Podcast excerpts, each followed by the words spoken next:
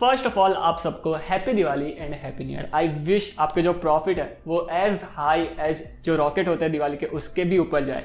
And next year आपके लिए बहुत ही ज़्यादा सक्सेसफुल एंड प्रॉस्परस हो। एंड इसी के साथ कल था मुहूर्त ट्रेडिंग का दिन एंड ऐसा कहा जाता है दैट मुहूर्त ट्रेडिंग में हमें कुछ ना कुछ शेयर्स तो परचेस करना ही चाहिए, जो अच्छा माना जाता है, शगुन माना जाता है। एंड पर्सनली मैं थोड़े बहुत शेयर्स परचेस कर ही लेता हूँ मुहूर्त ट्रेडिंग के दिन बिकॉज़ वो अलग फीलिंग रहती है जब शाम को छह, साढ़े छह बजे मार्केट खुलता है एंड एक घंटे के लिए सिर्फ़ मार्केट खुलता है। तो वो मुझे बहुत ज़्यादा अच्छा लगता है, बहुत ज़्यादा अमेजिंग लगता है दैट इज़ मैं थोड़े बहुत शेयर्स परचेस कर लेता हूँ मुहूर्त ट्रेडिंग के दिन। बाय द वे आप सबने क्या शॉपिंग की कल मुहूर्त ट्रेडिंग के दिन, मुझे कमेंट सेक्शन में ज़रूर बताना। But in this episode we are gonna discuss three shares which I bought yesterday in muhurat trading session and मैंने क्यों परचेस किए लॉन्ग टर्म के लिए all this things we are gonna discuss in this particular episode so everything in this episode, let's get started. Hey guys, my name is pratik. I hope you are doing well. And जो तीन companies मैंने purchase किए कल मुहूर्त trading के दिन, उन तीन कंपनियों में से दो कंपनीज़ ऑलरेडी मेरे पोर्टफोलियो में है। एंड उन दोनों कंपनीज़ में मैंने अपनी पोजीशन को थोड़ा थोड़ा बढ़ाया है। एंड जो थर्ड कंपनी है, वो एक्चुअली मेरे सैटेलाइट पोर्टफोलियो में थी काफ़ी महीनों से। एंड उस कंपनी में मैंने और थोड़ा इन्वेस्ट करके, एक साइजेबल अमाउंट इन्वेस्ट करके, उसको मैंने मेरे कोर पोर्टफोलियो में शिफ्ट कर दिया बाय द वे अगर आपको जानना है कि मेरे कोर पोर्टफोलियो में कौन कौन सी कंपनी है तो मेरा आप ये वाला एपिसोड चेकआउट कर सकते हो, जिसकी लिंक आपको ऊपर कार्ड में और लाइक बटन के नीचे मिल जाएगी। And by the way like button को प्रेस करना भूलना मत। But the first company which I have bought yesterday जहाँ पे मैंने अपनी पोजीशंस को थोड़ा बढ़ाया है, वो हो जाती है कोटक महिंद्रा बैंक। जहाँ पे कोटक महिंद्रा बैंक मेरे पोर्टफोलियो में अप्रोक्सीमेटली 5.5 टू 6 परसेंट का अलोकेशन रखती है। एंड कल मैंने जो परचेस किया है उससे मेरा अलोकेशन आई थिंक 6 6.5 परसेंट तक बढ़ जाएगा। एंड कोटक महिंद्रा बैंक पे मैं बहुत ही ज़्यादा बुलिश हूँ बिकॉज़ मैं इंडियन इकोनॉमी पे बुलिश हूँ। एंड अगर आप इंडियन इकोनॉमी पे बुलिश हो तो एनी वन बैंक जो बहुत ही ज़्यादा conservatively and well run bank है उसमें आप इन्वेस्ट कर सकते हो and you can be sure that वो बैंक आपके पैसों को लॉन्ग टर्म में अच्छे से कंपाउंड करेगी।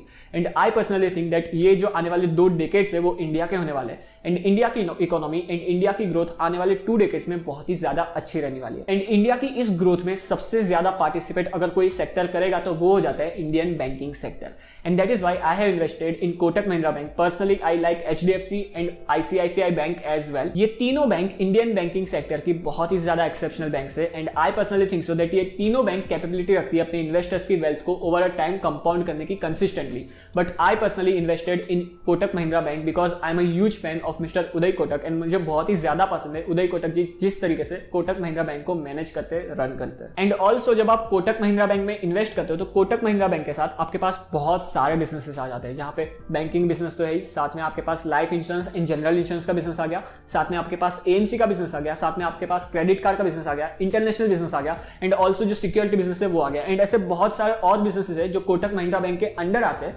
एंड ये सारे बिजनेसेस जब आने वाले फ्यूचर में अलग से लिस्ट हो गए तो ये हमारे लिए एज एन इन्वेस्टर बहुत ही अच्छी वैल्यू अनलॉकिंग अपॉर्चुनिटी हो सकती है. द सेकंड कंपनी जो मैंने परचेस की कल मुहूर्त ट्रेडिंग के दिन एंड ये कंपनी भी मेरे पोर्टफोलियो में काफ़ी महीनों से है. एंड यहाँ पे मैंने थोड़ी बहुत पोजीशन अपनी बढ़ाई वो हो जाती है Tata consumer limited and personally I am very bullish on Tata consumer limited because of three to four reason the first reason is N Chandrasekaran ji जिसके आने के बाद टाटा सन्स में उन्होंने कुछ ऐसी सिनर्जीज बिल्ड की है जिसकी वजह से टाटा सन्स की सारी कंपनीज़ बहुत ही ज़्यादा अच्छे से प्रॉफिटेबल हो सकती है आने वाले फ्यूचर में। The second reason is Sunil D'Souza जहाँ पे सुनील डिसूजा जी के पास बहुत ही अच्छा एक्सपीरियंस है इस पर्टिकुलर इंडस्ट्री में, जहाँ पे इससे पहले सुनील डिसूजा जी वर्लपुल में काम करते थे और उससे पहले पेप्सी में काम करते थे। और उनके under Whirlpool as well as Pepsi बहुत ही अच्छे से ग्रो हुई थी। And I personally think so that Sunil D'Souza ji Tata consumer को भी बहुत ही अच्छे से ग्रो कर सकते हैं आने वाले फ्यूचर में next ten to twenty years में। एंड ऑल्सो जिन सारे सेक्टर्स में टाटा कंज्यूमर लिमिटेड के प्रोडक्ट्स है, उन सारे सेक्टर्स के पास जो ग्रोथ अपॉर्चुनिटी है, वो बहुत ही ज़्यादा इमेंस है। जहाँ पे पल्सेस का बिज़नेस हो गया, मसाले का बिज़नेस हो गया एंड रेडी टू कुक जो पैकेज फूड्स रहते हैं, उनका बिज़नेस हो गया। एंड साथ में टाटा स्टारबक्स आ जाता है, जहाँ पे स्टारबक्स इन टाटा के बीच में फिफ्टी फिफ्टी जॉइंट वेंचर है। And as of now couple of hundred stores रह गए टाटा स्टारबक्स के इंडिया में। बट आने वाले फ्यूचर में I can predict that that ये जो नंबर है, वो थाउजेंड्स में हो सकता है। एंड जब 200 से थाउजेंड्स में ये नंबर जाएगा तो आप सोच सकते हो दैट प्रॉफिटेबिलिटी कितनी तेज़ी से बढ़ सकती है टाटा कंज्यूमर लिमिटेड के लिए। द थर्ड कंपनी जो मेरे सैटेलाइट पोर्टफोलियो में काफ़ी महीनों से थी एंड इस कंपनी में मैंने थोड़ा बहुत सीड मनी इन्वेस्ट किया था काफ़ी महीनों पहले just to research it well and now कल मैंने उसमें अपनी होल्डिंग्स एक्सेप्शनली बढ़ाई है। मतलब जितना मुझे इन्वेस्ट करना है, उसका मैंने थर्टी परसेंट इन्वेस्ट कर लिया है लोकेशन ले लिया है इस कंपनी में। एंड आने वाले फ्यूचर में मैं ब्रांचेस में इस कंपनी में अपनी होल्डिंग्स और बढ़ाते जाऊँगा, जो हो जाती है Laurus labs now Laurus lab is process chemistry expert जहाँ पे लॉरस लैब्स के अंदर थ्री मेजर बिजनेसेस आ जाते हैं. The first one is API business the second one is formulation business and the third one is synthesis business जहाँ पे Laurus labs के पास प्रोसेस एक्सपर्टीज है, उनके एपीआई बिज़नेस में, जहाँ पे मेजरली जो लॉरस लैब्स है, वो एपीआई बनाता है cancer AIDS and cardiovascular diseases के लिए. Now you guys might be thinking that ये एपीआई किस चीज़ का नाम है? तो इसे मैं एक सिंपल से एग्जांपल के साथ समझाऊं.